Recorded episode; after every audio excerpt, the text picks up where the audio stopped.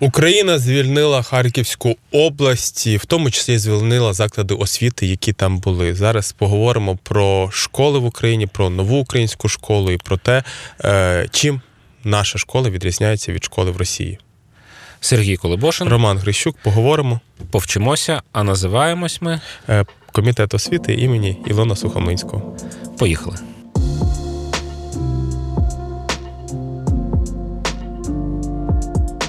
Всі бачили це просто відео, там, де наші е, вчительки з Ізюму дають інтерв'ю громадському і розказують, що я отам от сиділа три дні на підвалі через те, що відмовилися працювати за російською програмою. Це просто гордість розправила від того. Якщо відео. не бачили, подивіться. І у є тебе, і у мене на сторінці, Да, і у громадського, і все.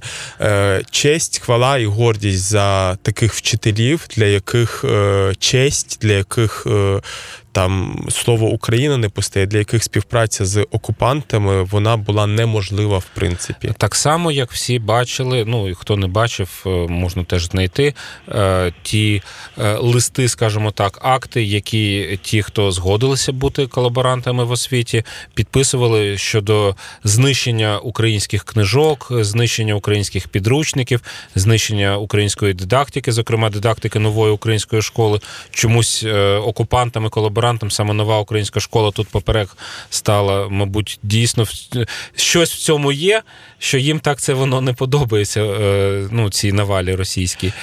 Да, ну коротко, о, наші вчителі молодці. Коротко Україна з, затримала деяких вчителів з е, Росії, які приїхали тут навчатися, яких кинули просто Ну, їх кинули, о- але окупанти. вас мають бути в них мають бути свої мозги. Да. І зараз в них буде 12-річка, е, як в нас в системі освіти, але тільки 12-річка, бо по тій статті, по якій вони- вони йдуть, там до 12 років ув'язнення в нашій українській в'язниці. Причому вони не є військовополоненими. Тобто їх про їх не, не можуть їх обміняти. ніхто не буде. Ну, от бачите, прина- прийшли нести рус, руський мір нашим нашим дітям в, е, в голову. Хоча я би їх всіх спихнув би, якщо е, буде потреба обміняти на наших якихось вчителів, е, які яких вивезли або дітей, яких Да, повивозили. да, да. Це теж військовий злочин. Просто вивозити, вивозити дітей на територію Росії і, і, і, і діткам. Ну це е, давай зараз закінчимо про вчителів, про те, що наші вчителі дуже відрізняються від російських. Наша програма е, Дуже. за 30 років уже Ми самі не помітили, як ми стали, як наша школа стала іншою. Е, Ми самі е, ми завжди кажемо, от вона така пострадянська, вона така погана. Там хтось навпаки каже, вона не треба нічого змінювати. Ми не помітили, як вона змінювалась, як змінювались і вчителі, і те, як ми вчимо і чому вчимо. І це теж велике підґрунтя того, чим ми зараз відрізняємось від цієї навали, від цього оркостану. Да, ти сказав, що наша школа далеко пішла від російської, е, і в цьому, в тому числі, можна сказати, заслуга нової української школи. Багато хто, хто не дотичний до системи освіти, мало розуміє, крім назви, в чому, в чому новість цієї школи. І тому сьогоднішній випуск і сьогоднішній гість це буде міністерка освіти е, Лілія Михайлівна Гриневич, при якій запускалася от початковий етап нової української школи, реформа, яка триває. Так, Досі. фактично, е, вона є, ну можна сказати, я так не дуже люблю ці порівняння, але вона є мамою цієї реформи. Вона її запускала, вона її е, продовжує от, ну, дуже дуже так захищати. І з моєї точки зору, в нас це е, друга успішна реформа в освіті після введення зовнішнього незалежного оцінювання. Але якщо ви спитаєте навіть зараз підете до школи, до вчителів, а що таке НУШ, нова українська школа, мало хто з вам зможе сказати ну так, от стисло і зрозуміло.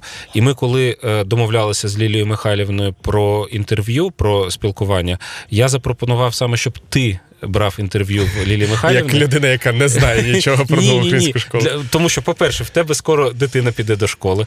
По-друге, якраз ставити ті запитання, які от буде ставити, ну Середньостатичний пересічна українець. Да, бо я занадто занурюся. Я думаю, що от в деталі, е, які цікаві там одному відсотку наших слухачів. А от е, я думаю, що в вас має бути така от жива, класна бесіда саме от про те, що таке нуж, чим нуж відрізняється від звичайної школи.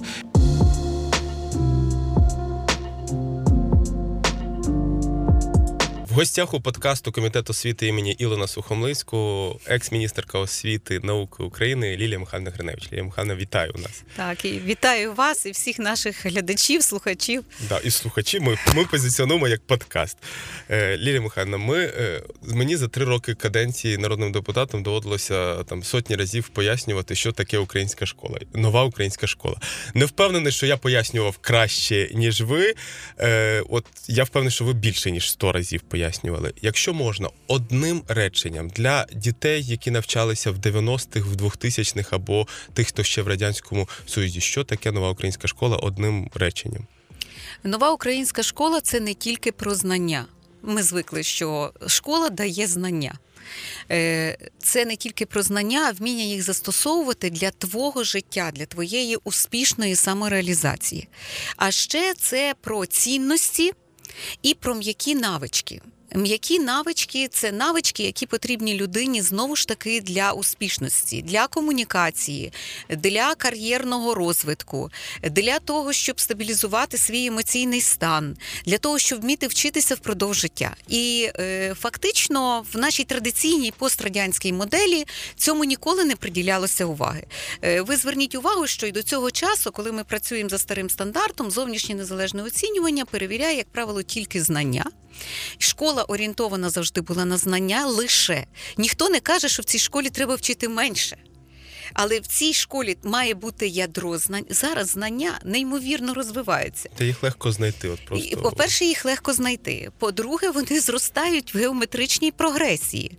І в зв'язку з цим е, діти повинні отримати оце основне ядро знань і вміти, як вчитися далі, як шукати інформацію, як її критично переосмислювати і застосовувати для власних потреб для вирішення проблем особистих і професійних.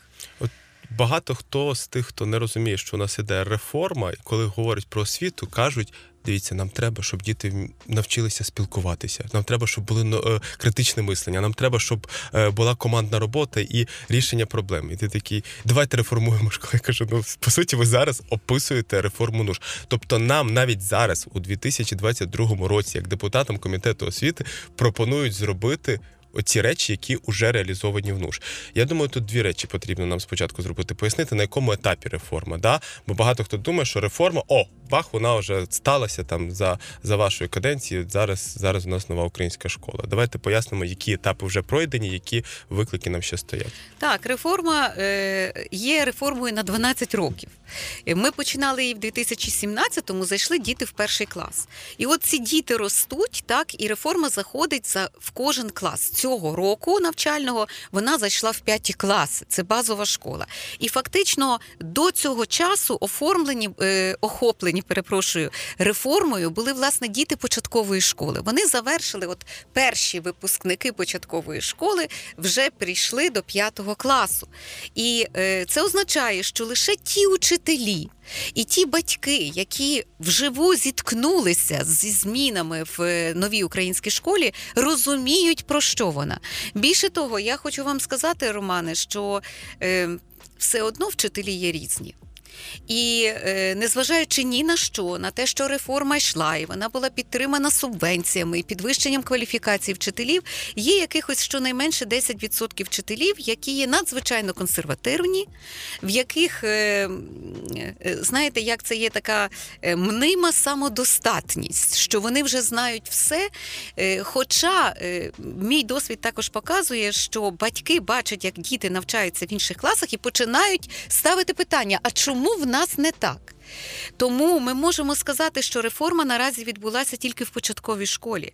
І це така проблема, що цей перехід в базову школу на вчителів, предметників відбувся під час війни, коли дуже складно стимулювати. Е, матеріальним заохоченням вчителів, е, коли є обмежені ресурси для е, обладнання, коли обмежені ресурси на підвищення кваліфікації. І виходить так: ви ж одним з таки, однією з рис це є таке цілісне світосприйняття для дітей, коли дітей вчать бачити цілісну картинку світу, якісь явища, а не діляться тільки на предмети. Так от е, вчителі початкової школи вони інтегратори за своєю природою. Бо В принципі, вони, так, ти тому що вони кілька е, предметів викладають, і е, ми їм додали власне е, ці. Методи навчання для формування оцих м'яких навичок і наскрізних умінь е, і компетентностей. До речі, я починаю говорити такими Важко. Я словами буду, я буду, ми, ми з Сергієм робимо, коли, коли, коли заходимо дуже сильно от в розмову освітян, ми робимо таке так. У нас е, хвилинка пояснення, що таке компетентності. А можна я скажу? Так, Да. це дуже дуже правильно. Е, Так, щоб всі зразу розуміли. Бо я з цього починала. Е, Компетентності вони складаються з трьох основних частин: знання, увага, там є знання. Е, Друге, вміння їх застосовувати для практичних ситуацій. І третє це цінності, на основі яких дитина до різних явищ може виробити свої ставлення. Ну і от це компетентнісний підхід на відміну від просто знання. От коли так. ти знаєш, знаєш, знаєш, а не можеш його застосувати. Да? Коли ми вчимо точно. математику, питаємо, на що нам це як це нам знадобиться в Так. житті. І ми да? знаємо, Тому що, що таке знання... відсотки, але не вміємо порахувати свої відсотки по депозиту чи кредиту. І от в тому то і е, відмінність від академічної математики, яку ми постійно вчимо дітей, так і в якій через цей академічний підхід нас значна частина дітей випадає з вивчення математики взагалі, і їм кажуть, що ви гуманітарії, ви ні на що не здатні. А насправді е, діти, такі, які не здатні для академічної математики, повинні отримати математику для життя. І оце є спосіб. Е, Іншої нової української школи, як вчити дітей математиці. Але повертаючись е, до е, цього п'ятого класу, там вчителі-предметники. А ці люди дуже часто, ці фахівці, орієнтовані тільки на знання. І от оці І тільки не знання там умовно в своєму в своєму так, предметі. своєму Фізика, предметі, в своєму хімія, предметі. біологія. Тому е, їх потрібно насправді професійно розвивати, дати їм цю можливість. І от мені здається, тут е, недопрацьовано поки що, тому що не було зроблено ні загального дистанційного курсу для всіх вчителів п'ятого класу. Бо як в початковій школі ми йшли, ми зробили один дистанційний курс, централізований. До речі. Зробили його не за державні гроші, не за кошти бюджету.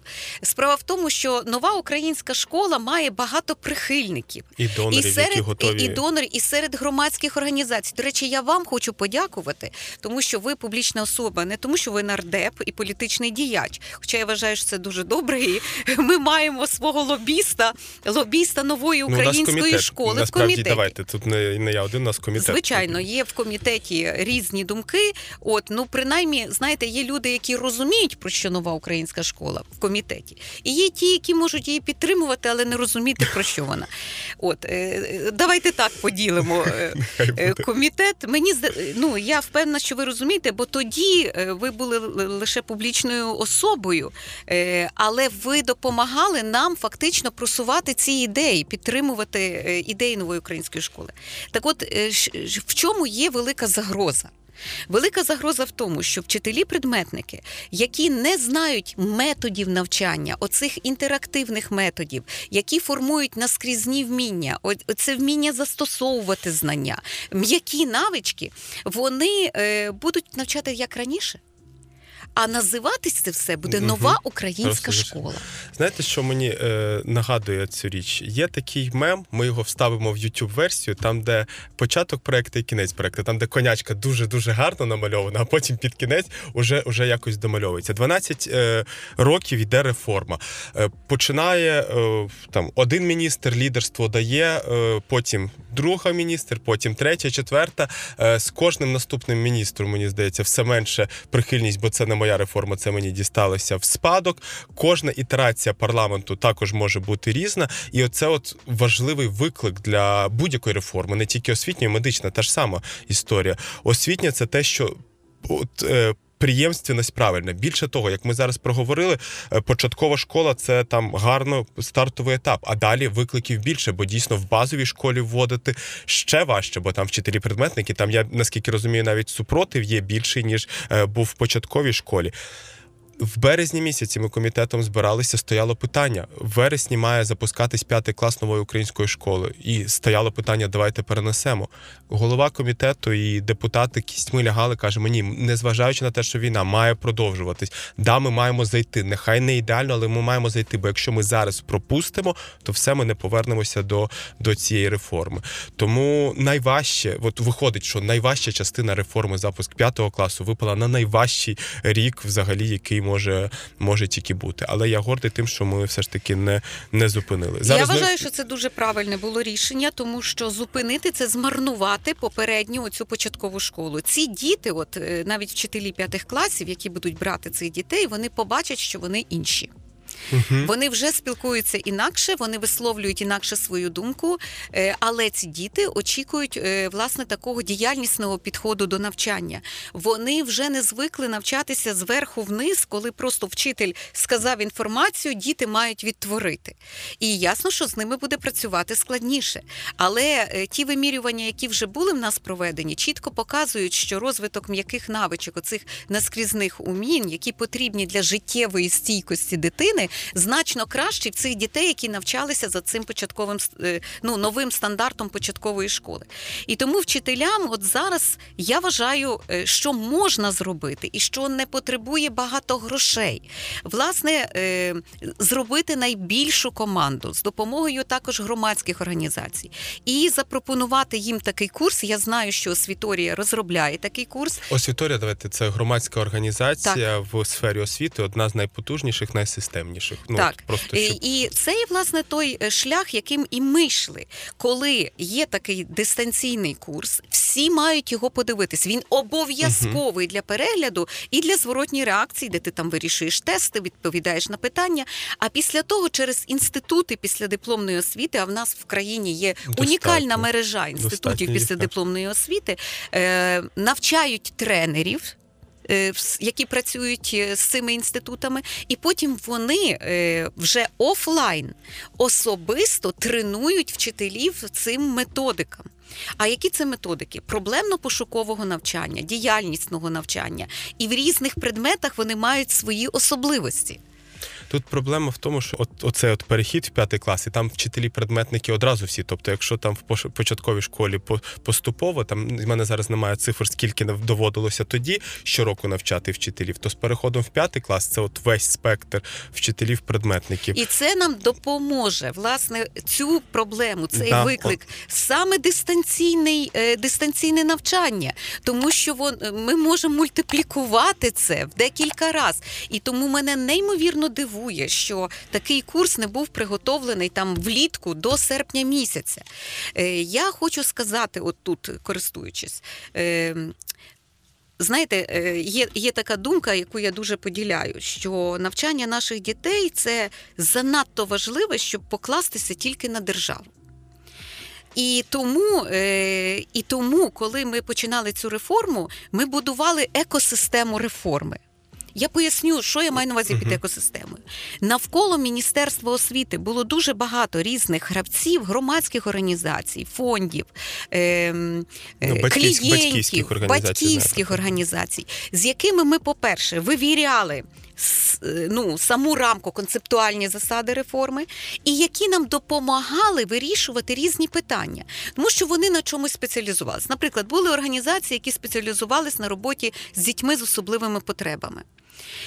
Наша задача була врегулювати щось в законодавстві, а їхнє завдання було, і вони шукали навіть на це кошти і додавали якісь там свої знання, е, підвищення кваліфікації саме в певній сфері, якою вони Тобто партнер е, в тій сфері, в якій вони працюють, Абсолютно. в якій вони можливо мають гранти, якісь Так, і, і в е, яких вони виходило так, що чому екосистема? Тому що це було взаємовигідна співпраця і для них, і для нас. Наприклад, не знаю, EdCamp е, займається соціально-емоційним навчанням.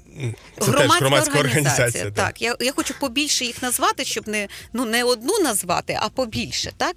Е, е, е, крок за кроком це діти з особливими потребами. Мгм. Зразу от, е, Про яких ми говорили так, назад. про яких ми говорили. Так от, е, соціально-емоційне навчання надзвичайно важлива складова, бо це якраз і про м'які навички. І зараз, от для нуж в старшій школі, е, в базовій школі, дуже важливо володіти методиками соціально-емоційного навчання, тому що і це не, не окремому вчителю, який за вибором буде читати якийсь курс. Тому що цих годин завжди не вистачає. І коли батькам треба обирати соціально-емоційне навчання чи англійська мова додатково, вони оберуть англійську. Тому кожен вчитель має на уроці цим володіти. Тому що кожен вчитель зараз зіткнеться з дітьми, які травмовані більшою чи меншою мірою. Хтось травмований тільки через те, що він змінив місце проживання, а хтось сидів під е, обстрілами і в бомбосховищах. Хтось втратив батька, родича на війні, або бачив, або був сам поранений. В нас ж величезна кількість дітей теж постраждала. Тому це е, ро- і вчитель він стикається з групою дітей. Він має ці травми розпізнати, е, тому що є один психолог в школі, і цей психолог не може охопити всіх дітей. І вчитель має розпізнати, вміє, повинен під час уроку працювати з цими дітьми. Знаєте, що тут найважче, те, що частина вчителів також травмовані, і, і, і, і, і, це важко. І це, ну, в принципі, на все суспільство після цієї війни, під час цієї війни буде травмоване. І тут от підтримка всіх і вміння, і розуміння того, що потрібно, воно надзвичайно важливе. Е, Так, чим- вчитель, який не є в ресурсі, він і не може віддавати дітям. Да. Тому це ще один Оце вигорання вчителів, про яке також хотілося б Е, поговорити. Це ще один момент, е, якому треба приділити увагу. Значить, як ми взагалі цю спроможність вчителя професійну збільшуємо, тобто даємо оці методики, даємо методики самогармонізації. Тобто, спочатку як це поможи собі сам, а тоді вже одягни маску на дитину. Так, от точнісінько так само в цій ситуації, е, як ми зараз плануємо підвищення кваліфікації вчителів, це треба враховувати в, в обов'язковий зміст. І друге питання, яке є дуже загрозливе, це все-таки оплата праці вчителів. Тому що ем, в такому дефіциті бюджету. Е, Ми повинні зрозуміти, що ми не можемо допустити зменшення оплати праці вчителів. Е, Бюджет, який зайшов в минулому випуску подкасту, обговорювали поки мінус 20 мільярдів освітньої субвенції. Тобто ми минулого року перейшли за 100 мільярдів, зараз, зараз повернулися назад. Тобто мінус 20 мільярдів порівняно з попереднім роком. Частину, я думаю, ми там нам вдасться відбити там до прийняття бюджету комітетом, але все ж таки ми розуміємо, да, що це що це буде дефіцит. Найгірше те, що ми не бачимо, там в тому числі від міністерства, від міністерства фінансів. Окей, а за рахунок чого ви будете покривати, щоб залишилась зарплата як мінімум на тому ж рівні, яка була в довоєнні роки. Це дійсно це дійсно виклик, який, який стоїть перед цією системою освіти. Е, Так, він стоїть, тому що, по-перше, ми можемо втратити талановитих вчителів, оскільки ну, є певна міграція вчителів е, і міграція кращих молодих, які знають мови і які виїжджають. І якщо становище вчителя буде погіршуватися, а я хочу нагадати, що е, більшість вчительства це жінки. Так, вони просто поїдуть за кордон. Ну, у яких є ще свої діти. В і них є свої е, діти. Питання стоїть: я вчитель чи я мама. І ін, інколи абсолютно адекватно під час такі, такої загрози я мама перемагає, я вчителя, і ми тут не можемо засуджувати. Це правильна, це правильна позиція, і вчителі залишаються за кордоном. І ну або зараз у нас багато таких питань, да, коли от в вересні не повернулася вчителька, залишилася, залишилася з дітьми за кордоном. Її звільняти, чи вона має працювати онлайн? Якщо вона працює онлайн, то чи може вона там повністю, а школа онлайн чи офлайн, чи може вона повністю це забезпечити? А це, Романе, ви зараз заторкнули ще ширшу тему, не тільки про вчителя, а взагалі про наших мам з дітьми за кордоном.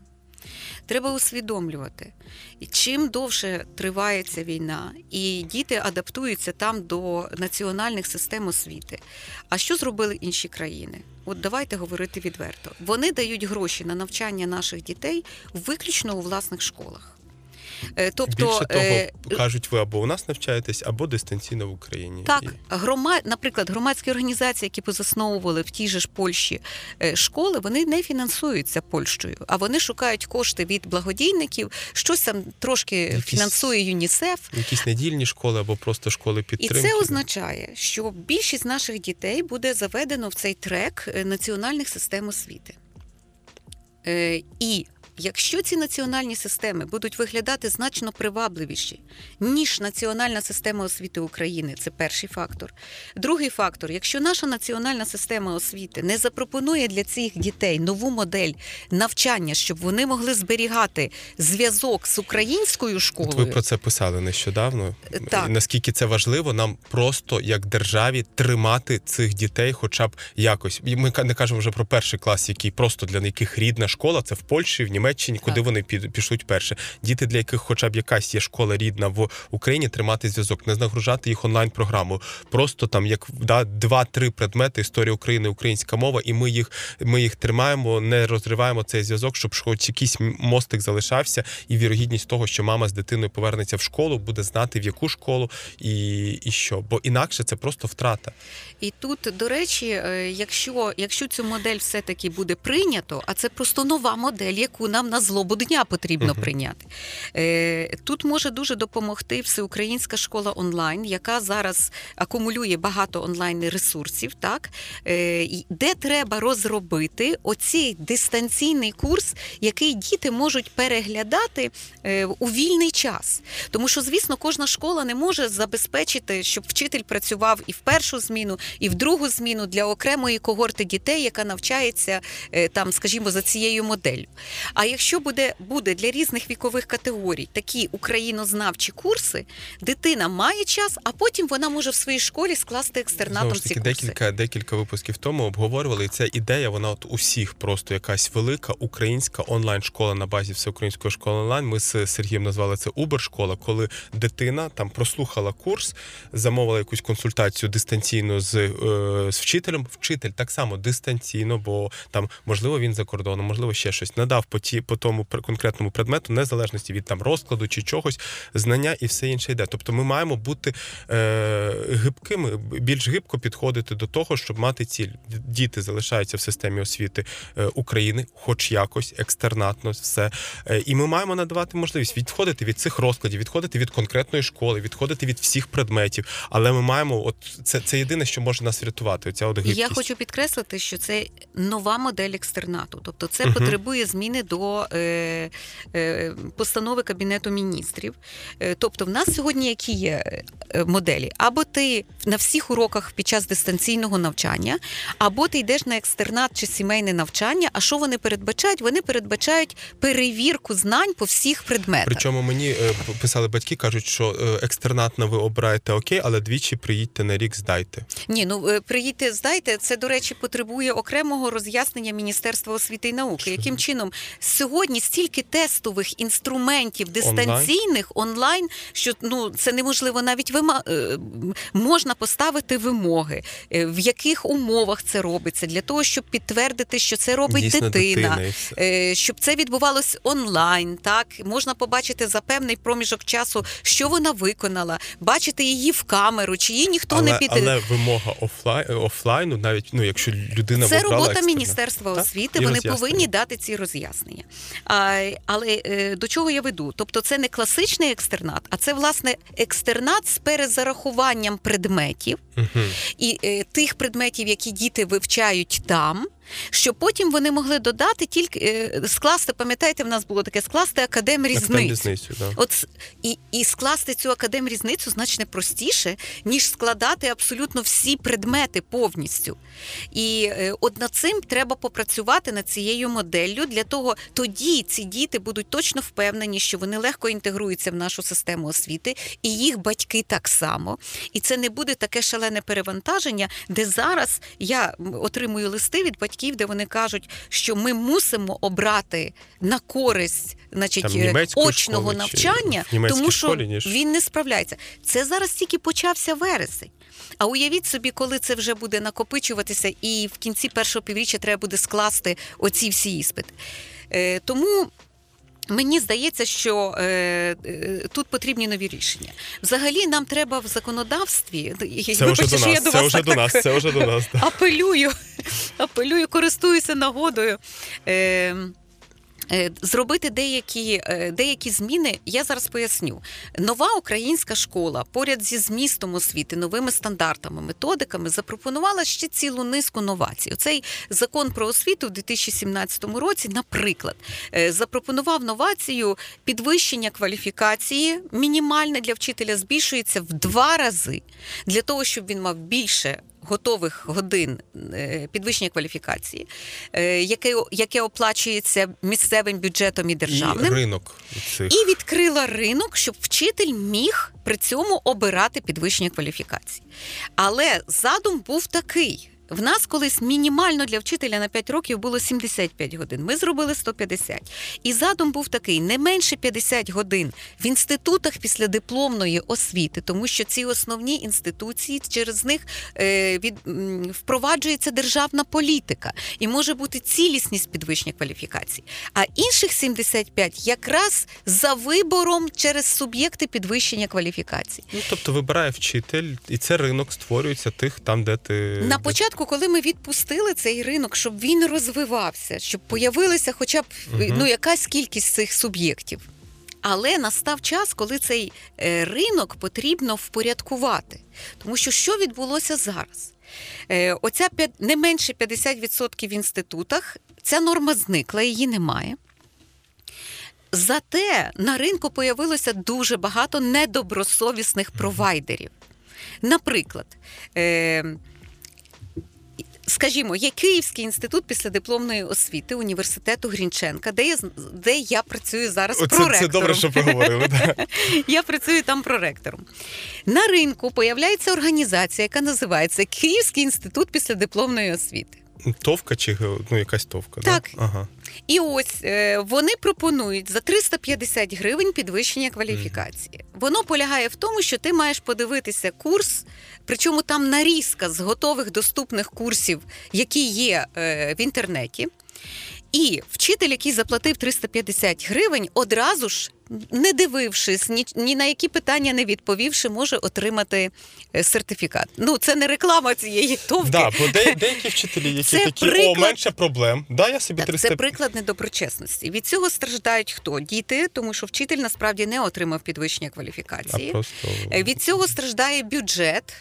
Е, Або ну, е, якщо ми запускаємо цей принцип гроші за вчителем, і такій товці підуть оці е, гроші, то ви ж розумієте, Ми що це не цільове нецільове використання з, бю- з бюджету коштів. шахраям платимо. Абсолютно.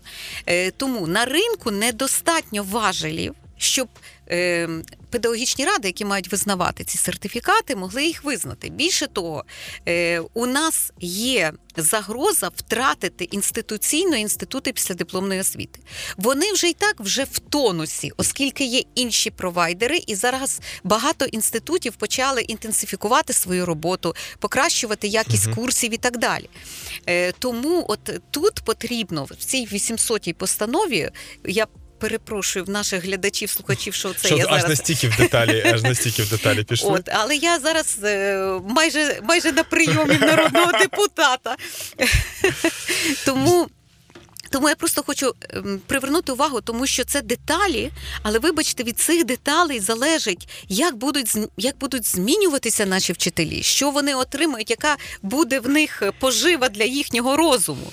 І це найважливіше, тому що ну повертаючись до проблем нової української школи, все зале... ну, не все велика частина залежить від вчителя. Чи при... приймає вчитель, чи розуміє навіть в початкових класах, чи розуміє цю концепцію, чи ні. І від того залежить і ставлення батьків потім. Бо є там, де успішно, там де вчитель розуміє інструменти, є навіть вчителі, які не знають е, початкових класів, які не знають. Іншої моделі, ніж нова українська школа. Ну, молоді вчителі, які прийшли. А є вчителі, вчителі, які 40 років хай успішно викладали за старими, за старими методиками, і тут їм якусь, якусь нову українську школу. Ну окей, ти наче і викладаєш нову українську школу, але все як є, все як було, як було по-старому. Тому роль вчителя критична, роль підвищення кваліфікації вчителя і конкретно по навичкам для нової української школи, і в цілому вона надзвичайно важлива. І тут дійсно е, шахрайство це, це настільки. Погане явище, от у всіх у всіх планах, що його потрібно викорінювати. Е, е, Так, е, і я хочу ще, знаєте, підкреслити тут одну важливу річ, яка пов'язана з лідерством угу. в реформі. Справа в тому, що як і всі люди в будь-якій професійній сфері, вони ж діляться на 10% тих, що не зміняться ні при жодних обставинах. От вони такі є. Мгм. Вони, е, вони потім або система створює такі умови, що вони мусять випасти з системи, бо вони не працюють за новими критеріями. От вони не зміняться. Є 10% фактично тих, які що називається open-minded. В них Які відкритий розум. і Так, і вони готові вчитись новому. І є 80, які фактично схиляються в ту чи іншу сторону, в залежності від тренду і від того, чи є лідерство цим змінам. Мгм. Тому що так чи інакше, суспільство, якщо бачить позитивні зміни, батьки починають тиснути. Я, да. я це дуже добре побачила на наших пілотних школах. Е, адже коли починалось в початковій школі, теж був величезний опір. Е, н- це зараз уже всі звикли. не треба і, думати, да. так. І, і спочатку говорили, що це за божевільні ідеї. Хоча, Що це оцінок немає? Як це так? Так, що, хоча багато з цих ідей, до речі, це ідеї української педагогіки. Е, Коли ми взагалі мислили про цю реформу, а таке активне мислення про реформу розпочалося під час майдану. У нас навіть на майдані був е, відкритий університет майдану, де ми обговорювали, якою має бути освіта. Ну але я зараз про що інше. Перше джерело це ідеї української педагогіки. Починаючи від е, Григорія Сковороди з його сродною працею, з тим, от, щоб, що має бути природовідповідна діяльність дитини. А для того ці її таланти потрібно виявляти ще під час школи. Має бути оця професійна орієнтація, щоб дитина спробувала через проєкти, через різну діяльність, а не тільки предметне навчання по знаннях, так щоб вона спробувала себе в різних якостях і відчула, що їй найбільш природовідповідне. І 12-річна школа, і, зокрема, трирічна старша профільна школа, так за яку ми ще боремося, і це ще взагалі попереду ця боротьба. Так вона якраз полягає в чому її додана цінність, в тому, що оцю природовідповідність дитини, куди її йти далі, потрібно знайти. І це завдання школи. Е, Оця, знаєте, пріоритетність освіти, і це нам ще потрібно е, зрозуміти до кінця і нашим державникам теж, так? Е, Навіть під час війни. Тому що е, Ми от- не можемо зараз в період прийняття бюджету. Ми не можемо жертвувати освітою. Всі Знаєте, гроші на війну окей. В освіті оптимізувати всередині окей, але ми є речі, які ми не можемо економити. І це, це Е, 100%. Тут треба пригадати докір, е, докір е, Тараса Григоровича Шевченка. Якби ми вчились так, як треба, то й То мудрість би була своя. Ага. От е, я коли була міністром, ми це на стіні в а міністерстві воно, написали. до речі, ну, є, і зараз. ну, мабуть, я давно не була в міністерстві, але я, я теж але ми тоді гість там, але туди вписали, тому що це оце дуже важливо пам'ятати, що в усі часи я не хочу зараз всіх цих е, цитат повторювати, наскільки важлива роль вчителя навіть для оборони країни, так Е, і. Е, Освіта, яка сьогодні, по-перше, ми вже проговорили з вами це питання, має бути привабливою для українських дітей. Е, Вона повинна давати їм ті шанси, які не може їм дати е, освіта за кордоном. Хоча б те, що їм тут значно має бути природовідповідніше і комфортніше навчатись, особливо дітям, які здобувають повну загальну середню освіту. Лілія Михайлівна, і от давайте так трі- трішки підводячи підсумок. Після запуску реформи відбулося дві важливі події, які можуть дуже сильно вплинути взагалі на те, яка має бути система освіти. Це коронавірус і е, те, що прийшло в наше життя онлайн навчання як абсолютно серйозна історія, а не щось е, з області фантастики, і війна. От яким чином і які б речі ви додали або поміняли б е, в там концептуальному підході до, до нашої школи? Е, Перш за все, освіта має обслуговувати потреби суспільства. І випереджувати, е, тому що ми готуємо людей, які там будуть через 15-20 років на ринку, так і які будуть основним е, рушійною силою цієї країни. А це означає, що ми повинні розуміти, Україна стає мілітарною країною. Е, В нас ми фронтир. Ми на кордоні, ми держава фронтир, і це буде назавжди. І це означає, що ми цю складову, яка пов'язана з технічним розвитком, е, обороноздатністю, е, патріотизмом, вона повинна бути е, розвинута в змісті освіти.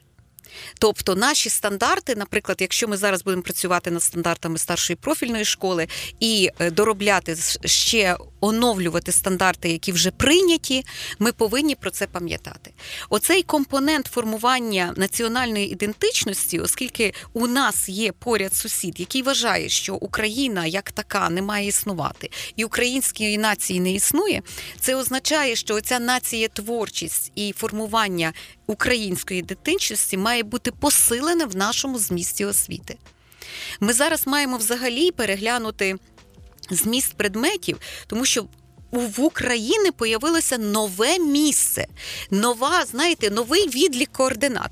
У нас появилося в глобальній е, історії і в глобальній картинці нове суб'єктне місце. І лідерство країни І в цієї, захисті цінності демократії. з цієї точки зору має бути зараз подивитися на це і в курсі історії, і в курсі літератури, в курсі географії України. І, е, наприклад, так само ми завжди цього уникали, знаєте, тому що це ж країна-сусід. Е, Показати все це обличчя постійної російської агресії проти української держави, е, фактично цієї ще московської агресії, е, яке триває вже тисячоліття.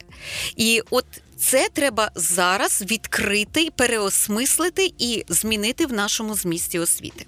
Це одна історія. Друга історія це цифризація освіти. Я вважаю, що навіть коли не буде е, епідемії, епідемії е, і не буде війни, ми все одно будемо вже вчитися інакше. І ми будемо переходити частково на змішане навчання. Ми зрозуміли е, переваги, які можуть Звісно. надати Е, Зокрема, оцей перевернутий урок, коли дитина, якщо в нас буде напрацьовано багато мультимедійних, освітніх, цікавих цифрових матеріалів, те, що дитина може подивитися у вільний час і потім.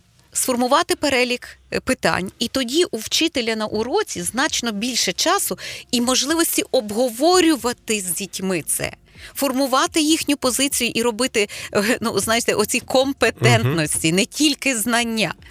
І е, це означає, що цифризація освіти виходить на перший план. І ми повинні зараз напрацьовувати контент, новий цікавий контент, елементи гейміфікації е, під час перевірки знань, коли дитина переходить з рівня на рівень. В нас є дуже цікавий досвід, там латвійський, литовський, естонський, як через елементи гейміфікації вони покращують дітей знання з математики. Тобто. От сюди ми повинні вже заходити. Нам прийдеться е, переосмислити, як ми вчимо STEM у світі.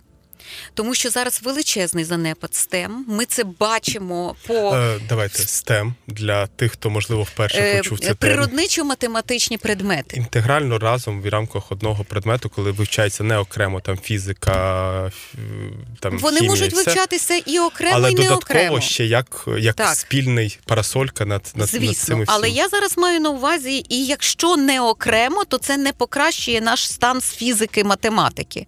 Тому що як е, міжнародні дослідження ПІЗа показують, що ми дуже внизу, так і 33%, 36% українських дітей е, з цієї репрезентативної Які вибірки не досягають базового рівня з математики. Якщо по OECD це 24%. Тобто ми серйозно внизу. А чому? Тому що ПІЗа перевіряє, чи вміють діти ці знання застосовувати на практиці. Вона не перевіряє Чи інте- знаєш ти, да. інтеграли і логарифми.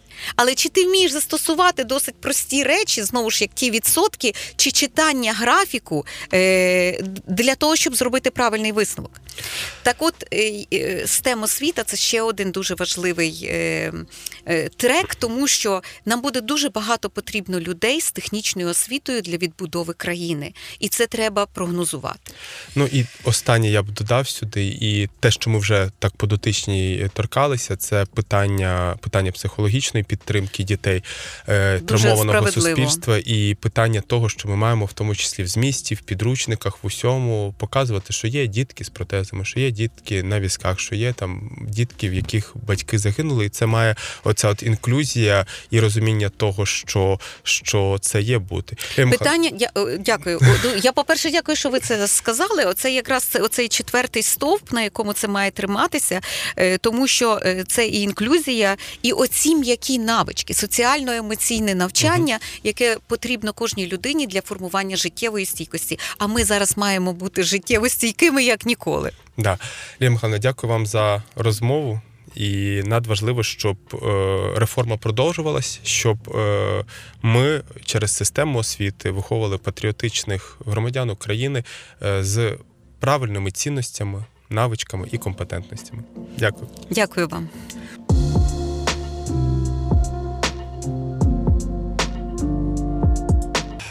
Ну що ж, проговорили да, про е, нову українську школу. Нам е, що з тобою важливо, і що з цього виніс Е, реформа тільки тоді успішна, коли буде доведена до кінця. Це як із медичною реформою, коли є початкова, е, початковий етап, початкова візія, потім приходять нові команди, що в принципі нормально зміна, зміна, е, в- зміна владних команд і зміна там команд в міністерств, приходження нової крові. Але інколи для реформи це грає, знаєш, як е, в мінус, тому що вона е, сповільнюється.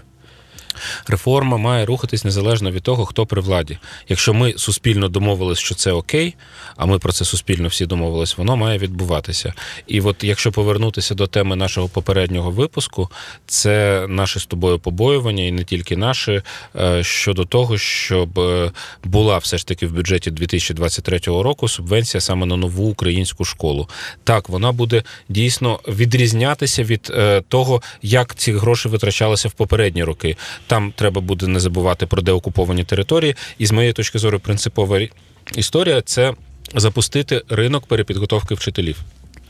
Саме за рахунок цієї субвенції. Бо зараз ця перепідготовка вчителів це, на жаль, бюджети е, Е, громад, академії так. неперервної освіти, та так званих інститутів е, удосконалення вчителів, як раніше вони звалися. А це бюджети проїдання, фактично, це бюджети утримання.